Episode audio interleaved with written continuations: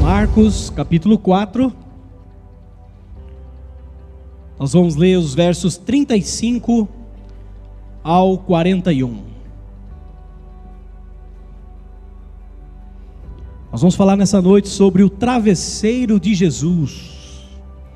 O travesseiro de Jesus. Marcos 4, de 35 a 41. Quem achou diz amém. Cada um acompanha nas suas versões. Eu tenho comigo aqui a NVI. E diz assim: naquele dia, ao anoitecer, disse ele aos seus discípulos: vamos para o outro lado. Deixando a multidão, eles o levaram no barco assim como estava. Outros barcos também o acompanhavam. Levantou-se um forte vendaval e as ondas se lançavam sobre o barco, de forma que esse foi se enchendo de água. Jesus estava na popa, dormindo com a cabeça sobre um travesseiro. Os discípulos o acordaram e clamavam: Mestre, não te importas que morramos? Ele se levantou, repreendeu o vento e disse ao mar: aquiete-se, acalme-se. O vento se aquietou e fez-se completa bonança. Então perguntou a seus discípulos: por que vocês estão com tanto medo? Ainda não têm fé? Eles estavam apavorados e perguntavam uns aos outros: quem é esse que até o vento e o mar lhe obedecem? Até aqui. Eu lembro de uma noite que eu acordei com uma dor na barriga, mas não era aquela dor de barriga de banheiro, era uma dor de barriga assim diferente. Eu deveria ter ali uns 8 anos, e olha que a gente não tem muita lembrança, né, dessa idade, assim, muito novo, né? Mas eu lembro daquela noite que eu levantei com dor e tal, e aí eu fui no quarto dos meus pais, e eu cheguei na porta meio que chorandinho lá já tal, e falei: eu tô com dor de barriga. Meu pai virou bravo e falou assim: deita de bruço que passa. Alguém já tomou uma dessa? Deita de bruço que passa. Daí eu voltei, então me fiquei quieto, eu falei: meu Deus, né? Daí fui lá e fiz o que ele mandou, deitei de bruço. Não adiantou, não passou. Sei que eu voltei de novo lá, ele nem me respondeu. Falei: Jesus, o sono tá bravo. Agora, você sabe que lá em casa, de vez em quando eu desconfio que tem gente que finge que tá dormindo para não responder umas perguntas. Tem alguém assim na sua casa, não? Dá uma olhadinha pro lado e fala: tô sabendo. Tem gente que tenta fingir até o ronco, né? Assim e tal. Eu não sei se eu já fiz isso, meu amor, depois você me fala. Será que eu já fingi que eu tava dormindo só para não... Ainda mais quando tem umas conversas que você precisa ter, será que você fez alguma coisa e tal. E tem gente que é assim. A gente está passando um problemão, a gente está passando uma tempestade na vida e a pessoa não está nem aí com você. Você já tentou falar com alguém muitas vezes de algo difícil que você está passando, e a pessoa chega no meio da conversa e percebe que ela está em qualquer lugar, menos ali com você. Você está falando e a pessoa não está nem aí com você, não está nem aí com a sua situação. E pior quando essa sensação é com Deus. Já teve essa sensação com Deus de que você está passando por um perrengue tão grande, luta tão grande, e parece que Deus não está nem aí com você. Parece que Deus está longe, distante de você. É essa impressão que a gente tem naquele momento de distância de Deus, de que Deus tem coisas mais importantes para resolver. Uma vez alguém falou assim: não, pastor, eu não quis... eu não tenho orado por causa do meu problema, que eu acho que tem gente que tem problemas maiores que os meus, que Deus está resolvendo. Eu falei assim: é mesmo? Mas você acha que Deus não consegue ouvir a sua oração junto com a dos outros? E alguém falou: não, tem problema lá na África, está tendo guerra não sei aonde, deixa Deus resolver lá, e eu aqui com a minha situação. A gente acha em determinados momentos que parece que Deus se esqueceu de nós, nos abandonou. Nesse texto que a gente leu, antes de entrar até nas aplicações que eu tenho, eu consigo destacar aqui, eu quero destacar 4 realidades e um conflito. 4 realidades desse texto. A primeira realidade é que as adversidades da vida são reais. Nós passaremos por adversidades. O texto diz que eles estavam ali no barco, E as ondas começaram a bater, a tempestade começou a aumentar, as águas começaram a entrar dentro do barco, e eles acharam que era o fim, eles acharam que eles iam naufragar. E quantas vezes a gente passa por isso e muitas vezes a gente não entende. A gente se esperneia, a gente fica tentando achar respostas, enquanto que na verdade nós precisamos entender que as adversidades da vida, elas são reais. Jesus nunca nos escondeu de que nós passaríamos por momentos difíceis.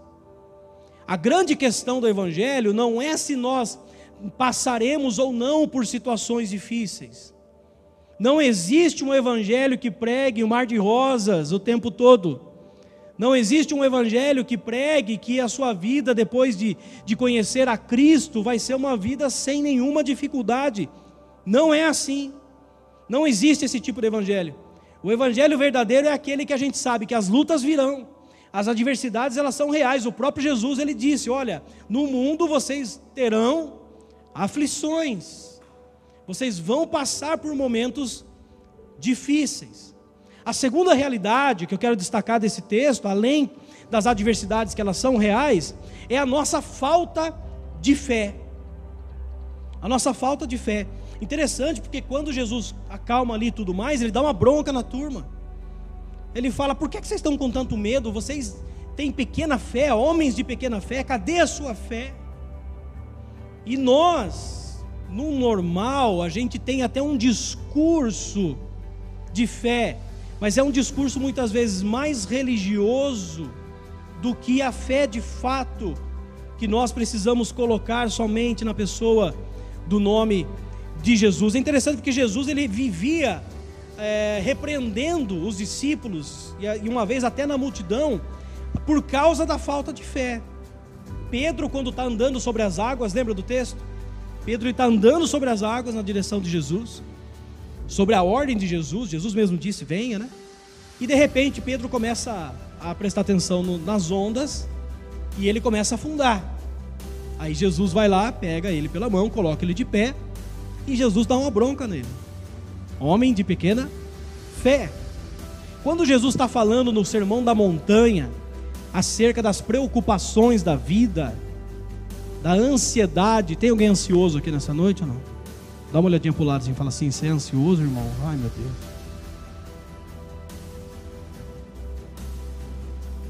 Jesus está falando sobre as preocupações da vida, e ele fala para aquele povo, olha, vocês se preocupam demais com o que vai comer, com o que vai beber, com o que vai vestir.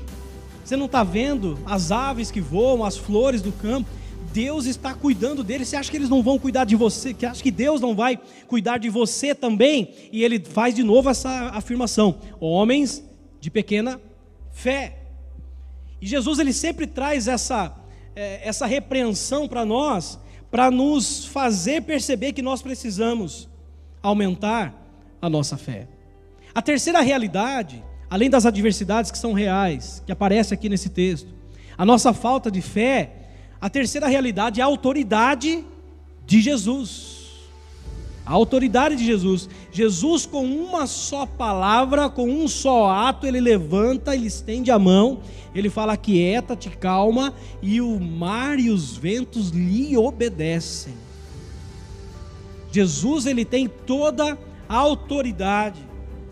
Essa é uma realidade que a gente também muitas vezes esquece. A gente acha que a gente vai ter autoridade se a gente falar mais forte, se a gente fazer uma oração com alguém. Conhece alguém que faz uma oração forte?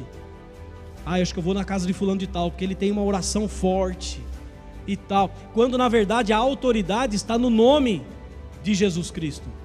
Ele é aquele que está sobre todo nome. Aliás, ele pode tudo. Você pode dizer amém por isso? Tem alguém do seu lado para você dizer isso? Fala, Jesus pode tudo. Ele é o Todo-Poderoso. Além de a gente saber que as adversidades são reais, e que a gente tem que tomar conta da nossa fé, dessa falta de fé, nós também precisamos ver essa realidade, de que ele tem autoridade sobre todas as coisas. Toda a criação se rende ao ouvir o som da sua voz. E ainda a quarta realidade é que a calmaria vai chegar. A calmaria vai chegar. Eu não sei se você está aí com um barco seu, você está, meu Deus, só com o balde jogando água para fora, não sei que momento que você está. vivendo agora, talvez seu momento seja exatamente de muitas águas sobre a sua vida, sobre o seu barco. Mas a quarta realidade me afirma: a calmaria vai chegar. O texto garante: fez-se grande bonança, completa bonança. Mas não são sobre essas quatro realidades que eu queria me ater aqui nessa noite. Essas quatro realidades, elas são verdadeiras, profundas. Adversidades virão, nós precisamos melhorar nossa fé, nós precisamos crer na autoridade do nome de Jesus e saber que a calmaria virá, que vai passar esse momento difícil que você está passando, amém? Mas tem um conflito no meio de tudo aquilo que está acontecendo com os discípulos, talvez o pior momento da vida deles. Jesus está dormindo no seu travesseiro. Jesus está sobre o seu travesseiro. E humanamente falando, ele tinha todo o direito de estar ali descansando. Ele vinha de dias corridos. Jesus era o cara mais famoso dos seus dias. Por onde ele ia, a Bíblia diz que as multidões iam atrás dele. Era gente mais gente. Eu não sei qual que era o celular da época, nem tinha, né? Mas imagina as multidões querendo fazer selfie, porque hoje gente famosa, a gente quer fazer o quê? A gente quer tirar selfie. A gente quer tirar uma foto, a gente quer registrar o que ele está falando. Você vai num encontro com alguém, você mal escuta o que ele está falando ou a música que a pessoa está cantando. Você quer pôr seu celular para... Você nem desfruta do momento por causa disso. Você imagina se fosse assim nos dias de Jesus. Por exemplo, acontece uma vez que ele está lá no meio da multidão e uma mulher toca nele. Lembra dessa história? Aquela mulher que era hemorrágica. E a Bíblia diz que ele vira e ele pergunta: alguém me tocou? Os discípulos falam: Senhor, o Senhor é a bola da vez, o Senhor é famoso aqui nessa hora, todo mundo está aqui para ver, olha quantas pessoas estão aqui, tinha milhares de pessoas ali, e o Senhor pergunta: quem te tocou? Ele fala: não, alguém me tocou de maneira diferente, porque de mim saiu virtude, saiu poder. E nesse momento, quando ele vem de curas, a Bíblia diz que por onde ele passava, ele curava, ele ensinava, ele pregava, ele libertava os cativos. E quando ainda não estava com a multidão, ele tinha que ensinar os discípulos. Lembra que a Bíblia diz que para a multidão, às vezes ele falava em parábolas, não dava para ficar explicando muito, mas para os discípulos ele explicava as parábolas. E nesse momento Jesus está cansado, Jesus dormiu, estava dormindo no seu travesseiro. E no momento em que os discípulos mais estavam precisando de Jesus, quando eles olham para ele, ele estava no seu travesseiro. Ah, esse travesseiro ele representa o silêncio de Deus. Esse travesseiro ele representa o momento quando a gente acha que Deus não está nem aí para a gente. Esse travesseiro de Jesus representa aquele momento da vida que a gente acha que é tipo, é eu por mim e eu por mim mesmo, não posso contar com ninguém e tudo mais. E de repente, como nós lidamos nesse momento, ou olhamos para esse travesseiro, pode fazer toda a diferença na nossa vida. Como lidar com esse travesseiro de Jesus? O que fazer num momento quando parece que Deus está dormindo? Quando parece que Deus está distante? Quando parece que Ele não liga mais para a gente, que Ele não está ali presente com a gente como a gente precisa que ele esteja. Eu queria tirar aqui alguns ensinamentos desse travesseiro de Jesus para nós nessa noite. E aqui que eu queria que você abrisse o seu coração. E a primeira coisa, a primeira lição que o travesseiro de Jesus nos ensina nessa noite é: cuidado com as impressões erradas que o medo gera em nós. Vou repetir para você guardar: cuidado com as impressões erradas que o medo gera em nós, que o medo provoca em nós. Eu não sei qual que é o grau de medo que você tem, ou de que você tem medo, mas o medo ele tem o poder, a capacidade de gerar em nós impressões que não são verdadeiras.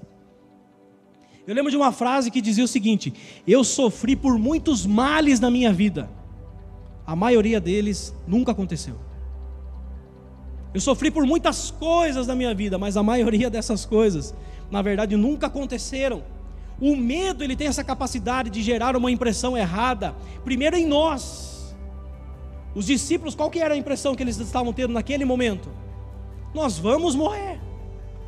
Nós vamos morrer, é o fim, acabou, não há mais solução. Não há mais o que fazer, não temos mais uma saída. E quantas vezes, numa conversa com alguém que está exatamente num momento assim, a gente ouve essa frase: não tem mais o que fazer, acabou, é o fim, não tem mais uma saída, não tem uma porta, isso que está acontecendo na minha vida é o fim.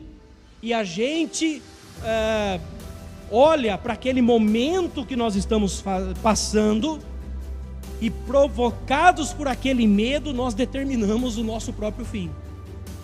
Você mesmo diz, não sei qual momento que você já passou, de repente você perdeu uma grande oportunidade de negócio alguma vez, e você ficou assim, essa oportunidade não volta mais.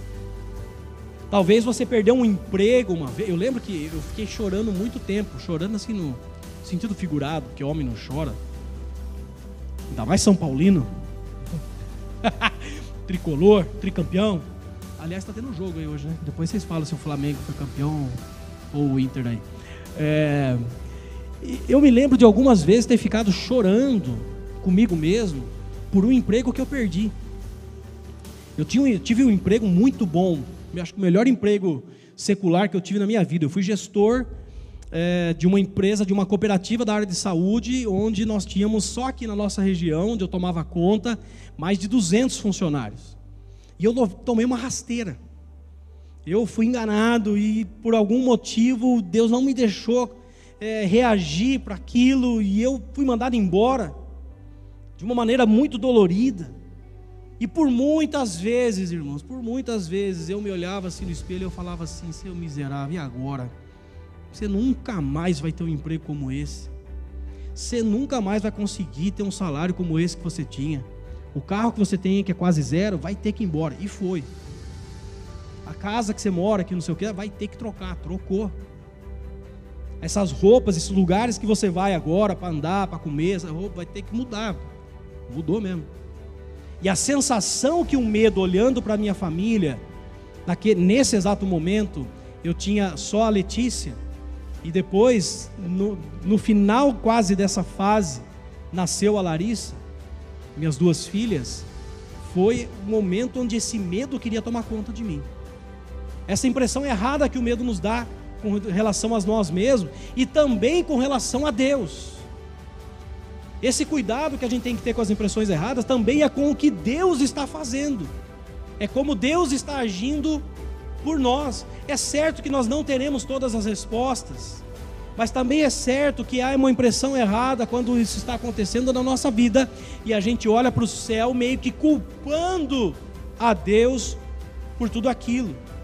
O medo, ele nos paralisa. O medo, ele tem essa capacidade de nos deixar imóvel.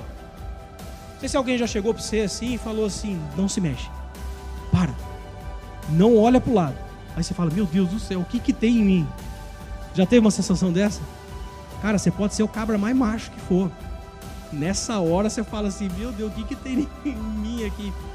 A Letícia, que é a minha filha mais velha, aquela morena linda que canta comigo aqui, hoje ela não está porque ela está na faculdade, mas eu lembro que desde pequena, ela quando ela viu, a primeira vez até que ela veio me contar, falou: pai, matei uma barata. Eu falei: é? E como é que foi? Ah, foi assim, ela apareceu, eu gritei, pum, e depois pisei. Primeiro eu gritei, depois eu fui lá e pisei. E até hoje ela é mais ou menos assim. Aparece uma barata, um bicho, ela dá um grito primeiro, mas ela vai lá e, pum, e pisa. Já a Larissa é minha outra filha, coisa linda, que toca teclado aqui, que estava aqui agora, está ali sentadinha, ali bonitinha. Já a Larissa, pelo amor de Deus, ela vê um pernilongo chegando perto dela, vocês não têm noção do tamanho do escândalo que essa menina faz. Talvez porque uma vez, num projeto que a gente estava, acho, era chão, terra, tal, um besourrão parou em cima do pé dela. Nossa, ela ficou desesperada. Eu acho que foi daquilo para lá. Tem que fazer uma oração forte depois para ver se passa esse medo. O medo nos paralisa, o medo ele tem a capacidade de nos aprisionar. Ele te impede de fazer coisas que você gostaria de fazer. Quantas coisas você já poderia ter feito se não fosse o seu medo? Tem gente que não anda de avião, e não é porque não tem dinheiro, não é porque não pode, é porque tem medo. Esses dias nós estávamos conversando em casa lá, nossa, podia fazer uma viagem e tal, não sei o quê. A gente ia para, estava pensando em ir para Rio Grande do Sul. Aí um lá já falou assim, mas quantos quilômetros que é? Dá para ir de carro, né? Eu falei, você é louco? Daqui até Rio Grande do Sul, lá, Gramado, Canela, que estava falando, de carro. Tem uns doidos aí que fizeram isso no fim do ano aí, não vou nem contar quem que é. Eu falei, você é louco, nós vai de avião. Tem alguém que profetizou esses dias, nós vamos voar de avião. Tem gente que nunca andou numa montanha russa, porque tem medo. Tem medo que nunca abriu um negócio, que nunca fez aquilo que, aquele risco, porque aquela chance, aquele medo que vai dar errado te aprisiona. Não permite, ele te faz você ficar ali e falar não. E de repente, lá na frente, você vai olhar para trás e você vai perceber que você fala assim, meu Deus, eu deveria ter feito.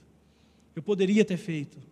Eu poderia ter pisado nessa água, eu deveria ter enfrentado esse medo. E o medo nos domina. Se ele nos paralisa, nos aprisiona, ele também nos domina, porque ele vai ditar o ritmo da sua vida. Os seus medos, ele tem a capacidade de dizer até onde você vai chegar na vida.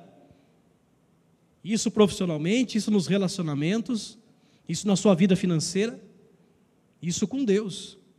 E essa é uma herança que a gente tem desde Adão. Adão, lá em Gênesis, capítulo 3, no verso 10, quando ele peca, e Deus aparece no jardim, olha só o que ele responde para Deus, diz assim, Gênesis 3,10, e ele respondeu, ouvi os teus passos no jardim e fiquei com medo, porque estava nu, por isso me escondi. Ele ouviu que Deus estava vindo, ele percebeu que ele estava nu por causa do pecado, ele teve medo e ele foi se esconder. Olha só como que o medo determinou a sua ação.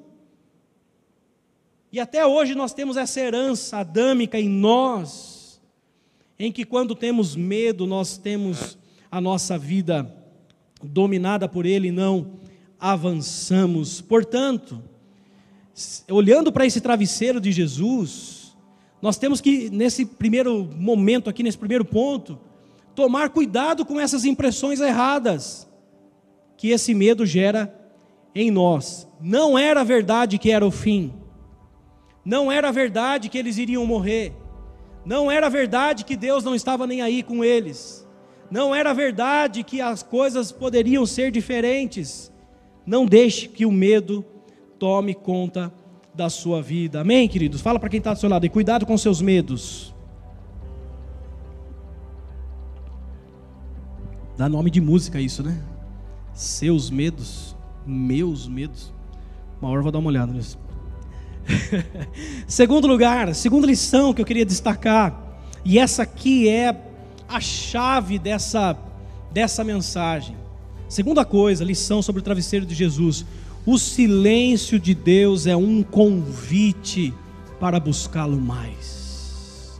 Você pode ler isso comigo junto? E fale bem forte, diga: o silêncio de Deus é um convite para buscá-lo mais. Mas nós fazemos o contrário. Quantas pessoas abandonam a Deus, param de seguir a Deus, deixam a presença do Pai por causa disso. O silêncio de Deus não é abandono, não é indiferença. Muito pelo contrário, é nessas horas que Deus espera que nós o busquemos ainda mais. Se o normal é chutar o balde nessa hora, se o normal é a gente abandonar tudo, se o normal é a gente culpar a Deus, diferente é aquele que consegue entender que o travesseiro de Jesus não é porque ele está indiferente a nós, muito pelo contrário, é uma oportunidade que nós temos de buscá-lo ainda mais. Quem está entendendo aqui, diga amém nessa noite. Tem uma história que exemplifica muito bem isso, daquela mulher cirofenícia, em Mateus capítulo 15, a maneira que ela agiu diante do silêncio de Jesus, que pasmem, você vai ler o texto aqui comigo, você vai ver que esse silêncio de Jesus com essa mulher, é até aos nossos olhos algo complicadíssimo, dá para ficar bravo com Jesus. Olha só, Mateus 15 a partir do 22, vai aparecer na tela para você.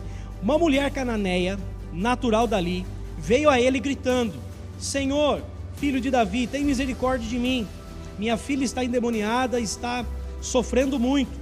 Mas Jesus não lhe respondeu palavra.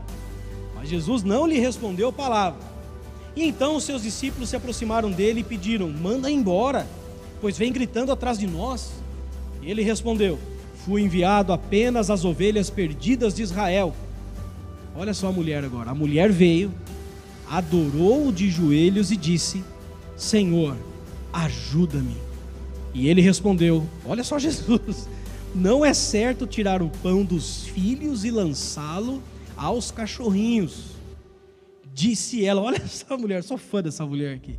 Disse ela: porém, sim Senhor, mas até os cachorrinhos comem das migalhas que caem da mesa dos seus donos. Aí Jesus teve que se render, né? Jesus respondeu: mulher, grande é a sua fé, seja conforme você deseja. E naquele mesmo instante, a sua filha foi curada. Olha que situação, Jesus estava cancelando a mulher ali, total, né? A mulher vai e clama para ele, nem responde primeiro. Eu já tinha ido embora, cara. Nossa, tem uma coisa, quando você vai numa loja, vou fazer uma pesquisa aqui, mas você prefere pagar mais barato e sendo mal atendido, ou você paga um pouquinho mais sendo bem atendido? Não, pastor, eu sou da promoção. Eu gosto da promoção também, lógico, ninguém é tonto, ninguém está rasgando dinheiro, né? Se tem um lugar que está fazendo mais barato, a gente quer.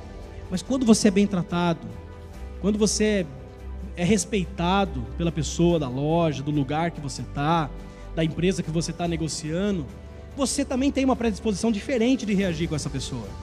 Tem lugar que é mais barato que eu nunca mais voltei, porque eu fui mal atendido, porque eu fui...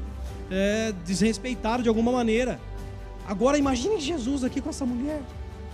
A mulher chega e fala: mestre, a minha filha está endemoniada lá, está feio o negócio. E Jesus primeiro não responde. Aí a mulher vai, e os discípulos ainda dão uma bronca. Ele fala: Senhor, está gritando aí, essa mulher enchendo o saco, gritando atrás da gente, manda ela embora. Olha só que ponto chega os discípulos de Jesus também, né? Não tinha um ali que, enfim. Aí a mulher vai, ela se lança aos pés de Jesus, adorando Jesus. E aí ela vai e fala: Senhor, ajuda-me.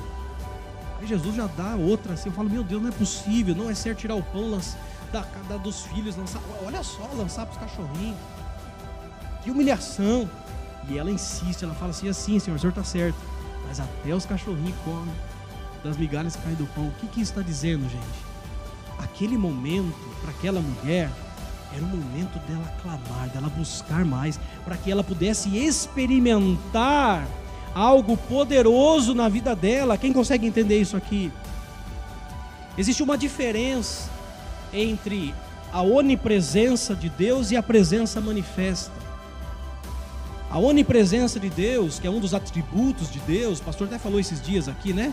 Sobre três coisas, numa das mensagens, três coisas acerca de Deus que a gente deve saber, que Ele é onipotente, onipresente e onisciente, né? Onipotente, Ele pode todas as coisas; onisciente, Ele sabe todas as coisas; e onipresente, Ele está em todos os lugares ao mesmo tempo. E esses são os atributos divinos que na teologia nós chamamos de atributos incomunicáveis. Deus, só Ele é onipotente, onipresente e onisciente. Mas tem uma diferença entre a sua onipresença, entre saber que Deus está presente em todos os lugares, e a manifestação dessa presença, do favor de Deus. Existe uma diferença. Eu citei aqui inclusive na ministração do louvor, experiência que Moisés teve com Deus. Ele sabia que Deus estava, mas ele queria mais, ele queria ver a Deus, ele queria que se manifestasse. Elias, quando estava no Monte Horebe, que ele foi se esconder de Jezabel depois de ter feito maravilhas lá com fogo cair do céu e tal, foi se esconder de medo da mulher, da irmã Jezabel, não é irmã não, sei, Apocalipse não fala muito bem dela depois também não, e deu até nome de novela, né, Jezabel. E aí ele estava na caverna escondido, e aí Deus fala para ele: sai que eu vou falar com você. E o texto está lá em 1 Reis 19, o texto fala que veio um terremoto, veio vento, veio trovões e tudo mais, e Deus não estava naquilo, imagina se tivesse, né? Mas Deus se manifesta num sussurro suave, numa brisa suave, e fala com Elias. Existe uma diferença entre nós sabermos que Deus está em todos os lugares, e nós tomarmos ciência da presença de Deus.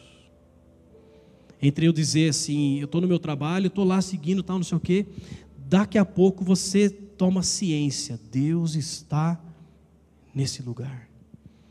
Jacó teve duas experiências dessas, em Betel, quando ele sonha as escadas, anjos subindo e descendo, né? Lembra?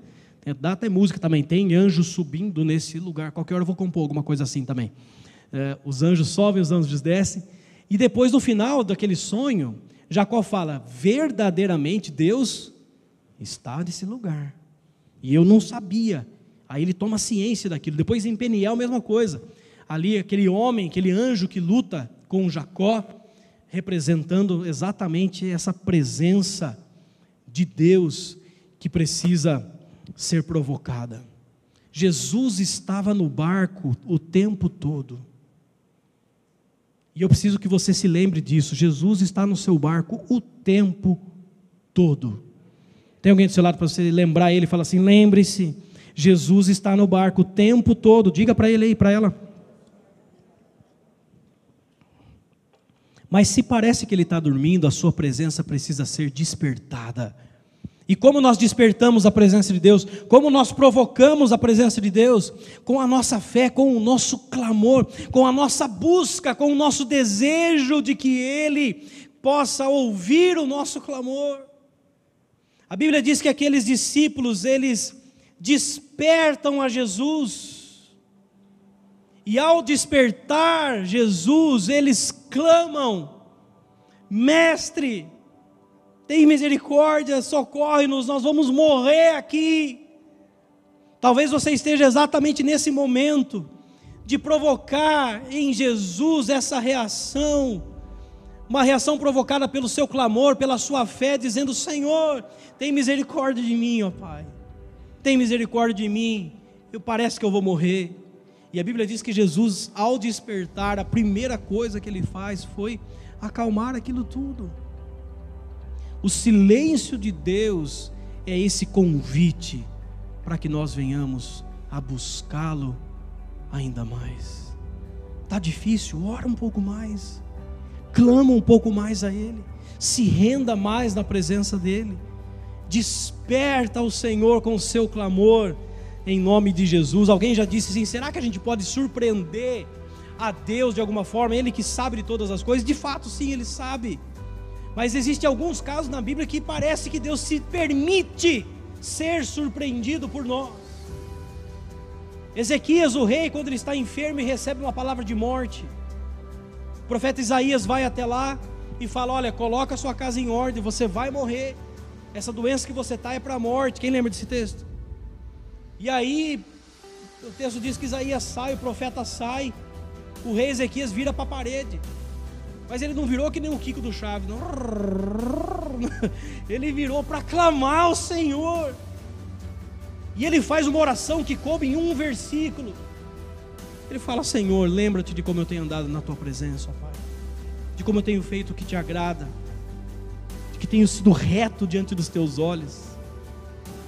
E a palavra de Deus diz que Deus, naquele momento, Isaías estava ali ainda, Deus fala para ele: volta lá, e fala para ele que eu ouvi a oração dele, e fala para ele que inclusive eu vou acrescentar 15 anos de vida a ele. A mesma mulher do fluxo de sangue, ela surpreende a Jesus, talvez com a sua fé, ela toca em Jesus de uma maneira muito especial. O silêncio de Deus é um convite para você buscá-lo ainda mais. Quem pode dizer amém nessa noite? E a terceira coisa, o terceiro lição que eu quero deixar para nós nessa noite sobre o travesseiro de Jesus é: acredite que as palavras de Jesus não falharão. Você pode dizer isso para quem está perto de você? Diga: acredite, as palavras de Jesus não falharão, não vai falhar. Aquilo que ele disse vai se cumprir. E olha que interessante, o texto que nós lemos, o primeiro versículo diz que Jesus chega para eles, no verso 35, no Marcos 4 que a gente leu, e começa com Jesus falando para eles o seguinte: vamos para o outro lado. Eles já tinham uma palavra de Jesus de que eles iriam para o outro lado. E é interessante que quando você chega no capítulo 5, quando termina essa história, termina o capítulo 4 com eles apavorados ali, falando: quem é esse que até o vento e o mar lhe obedecem, né? E o capítulo 5 começa com a expressão: quando eles atravessaram o mar. Mateus, que é o texto paralelo dessa mesma história, no capítulo 8, 28, ele já fala a frase que eu gostaria de ter aqui, que é: quando ele chegou ao outro lado. O que isso nos ensina? Se Jesus disse algo a seu respeito, se ele diz que vai fazer, se ele tem uma promessa sobre a sua vida, ele já vai providenciar todas as coisas para que isso aconteça. Quantos têm promessas de Deus aqui nessa noite? Promessa sobre a sua casa, sobre a sua família, sobre o seu casamento, sobre os seus filhos, sobre os seus negócios, sobre o seu futuro, sobre o seu ministério. Deus tem promessas para cada um de nós, e quando nós olhamos para essa história, a gente pode acreditar, as palavras dele não vão falhar. Vamos para o outro lado, e o texto termina ou começa no outro capítulo dizendo: e eles chegaram do outro lado. Aí você fala assim: pastor, mas Jesus não falou que ia ter uma tempestade no meio do mar. Deixa eu dizer uma coisa para você. Talvez, se Deus nos contasse todos os detalhes da nossa caminhada, nós mesmos iríamos conspirar para não chegar do outro lado. A bênção estava do outro lado do mar, a vitória está em chegar do outro lado. A palavra de Deus para você é: olha, tem um lugar para você, eu tenho um lugar de bênção para você, eu tenho um lugar de vitória para a sua vida, para a sua casa, para a sua família. Você pode dizer amém? Agora, se ele falasse: tudo bem, você vai chegar lá, mas antes você quase vai morrer, antes o bicho vai pegar, antes tem tempestade. Porém, você fala assim: Jesus não contou. Porém, também Jesus não contou para eles que eles iriam viver das maiores experiências que eles teriam com Deus. Porque são nessas horas que nós provamos e experimentamos da bondade de Deus para com a nossa vida. Quando Deus chama Abraão em Gênesis 12, Deus fala para Abraão, é mais complicado ainda, né? Porque ele fala assim: Abraão, dá uma novela isso também. Gênesis, Abraão, tem uns irmãos que estão assistindo que eu sei, viu? Lá em casa também. Tá por aí nessa história, né? Abraão tá crescendo, alguma coisa assim, né? Eu vi lá esses dias Abraão com a testa machucada. Eu falei: mas o que aconteceu com o Abraão, tadinho? Já tomou uma pancada na testa, já. Aliás, aumentaram a história do pai dele um monte, né? A história do Terá. Enfim, Gênesis 12, quando Deus vai chamar Abraão, e Deus fala assim: Abraão, sai da tua terra, que era aquela terra lá, terra de Ur. Sai da tua terra, do meio da sua parentela, e vai para uma terra que eu te mostrarei. Olha só como que Deus agiu na história de Abraão. O que eu posso fazer? Um senhor já de 75 anos de idade. O que você quer com 75 anos de idade? Rico, bem sucedido. O que você quer? Você quer sombra e água fresca. Deus fala para Abraão: vai, sai desse meio aí, e um lugar que eu vou te mostrar ainda.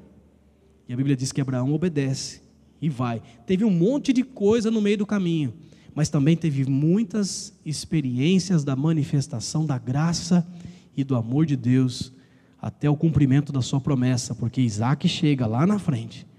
A promessa de Deus vai se cumprir, e vai se cumprir na sua vida em nome de Jesus. Último texto que eu quero ler com você para nós caminharmos para o nosso final é o de João 4, a partir do capítulo, do versículo 49, quando um oficial chega para Jesus para ele ir curar também o seu filho. E olha só que texto sensacional acerca de crer que as palavras de Jesus não falharão. João 4, de 49 até o 53, diz assim: o oficial do rei disse: Senhor, falando com Jesus, vem antes que meu filho morra. Jesus respondeu: pode ir, o seu filho continuará vivo. O homem confiou na palavra de Jesus e partiu. Estando ele ainda a caminho, seus servos vieram ao seu encontro com notícias de que o menino estava vivo. Quando perguntou a que horas o seu filho tinha melhorado, eles disseram: a febre o deixou ontem, a 1h da tarde. Então o pai constatou que aquela fora exatamente a hora em que Jesus lhe dissera: o seu filho continuará vivo. Assim creram ele e todos o da sua casa. Jesus disse, aquele oficial confiou nas palavras dele. As palavras de Jesus não falharam. Ele falou assim: vai, o seu filho está vivo. E o texto diz que ele confiou e partiu. Talvez hoje você vai acabar esse culto daqui alguns minutos, e você vai sair daqui e a vida vai seguir. Você vai sair, você vai pegar seu carro, sua carona, você vai a pé, você vai de ônibus, não sei, de Uber, de 99, não sei como é que você está hoje, mas você vai embora para sua casa. Amanhã você volta para o trabalho. E talvez a gente perca a palavra de Jesus a nosso respeito. Confie, eu estou fazendo, eu já te abençoei. E quando ele foi constatar, foi exatamente na hora em que Jesus falou. Então eu quero declarar sobre a sua vida que exatamente agora Jesus está liberando o milagre sobre a sua vida. Exatamente agora o Senhor começa a agir no reino espiritual na sua casa, na sua família, naquele negócio, na sua empresa, naquele relacionamento, nessa área que você precisa que o Senhor entre com a providência. Exatamente agora o Senhor está entrando com a providência. Um glória a Deus mais fervoroso e amém agora aí, amém? Exatamente agora. E talvez você fale assim: mas pastor, eu vou sair daqui, eu vou ver a coisa igual. Faça como esse homem, acredite que as palavras de Jesus não vão falhar. Saia daqui confiando e crendo nas palavras de Jesus. Diga amém nessa noite, amém? Enquanto o pessoal do louvor vai chegar aqui para nós orarmos, nós olhamos para esse travesseiro de Jesus, e eu quero em nome de Jesus que a partir de hoje você saia daqui com uma outra perspectiva acerca do silêncio de Deus, sabendo que a gente tem que tomar cuidado com as impressões erradas que o medo provoca em nós, que ele gera em nós, medo que não vai dar certo, que já acabou, que é o fim. Não. Deus coloca uma vírgula na sua história hoje e Ele vai continuar escrevendo ela em nome de Jesus. E Ele começa a escrever uma história de bênção. E Ele começa a escrever uma história abençoada em todas as áreas da sua vida. Talvez hoje você precise sair daqui com essa certeza de que o silêncio de Deus é um convite para você buscar Ele ainda mais. Não é em hipótese alguma indiferença, abandono da parte de Deus, muito pelo contrário. Ele está no seu barco, Ele está junto com você. E se Ele está em silêncio, se parece que Ele está num travesseiro, clame ainda mais com a sua fé. E em terceiro lugar, acredite que as palavras dEle não vão falhar em sua vida. Saia daqui hoje dizendo: Senhor, eu creio e eu vou partir, eu vou seguir daqui com essa palavra na minha mão, de que agora, exatamente nesse momento, o Senhor já liberou a sua bênção sobre a minha vida.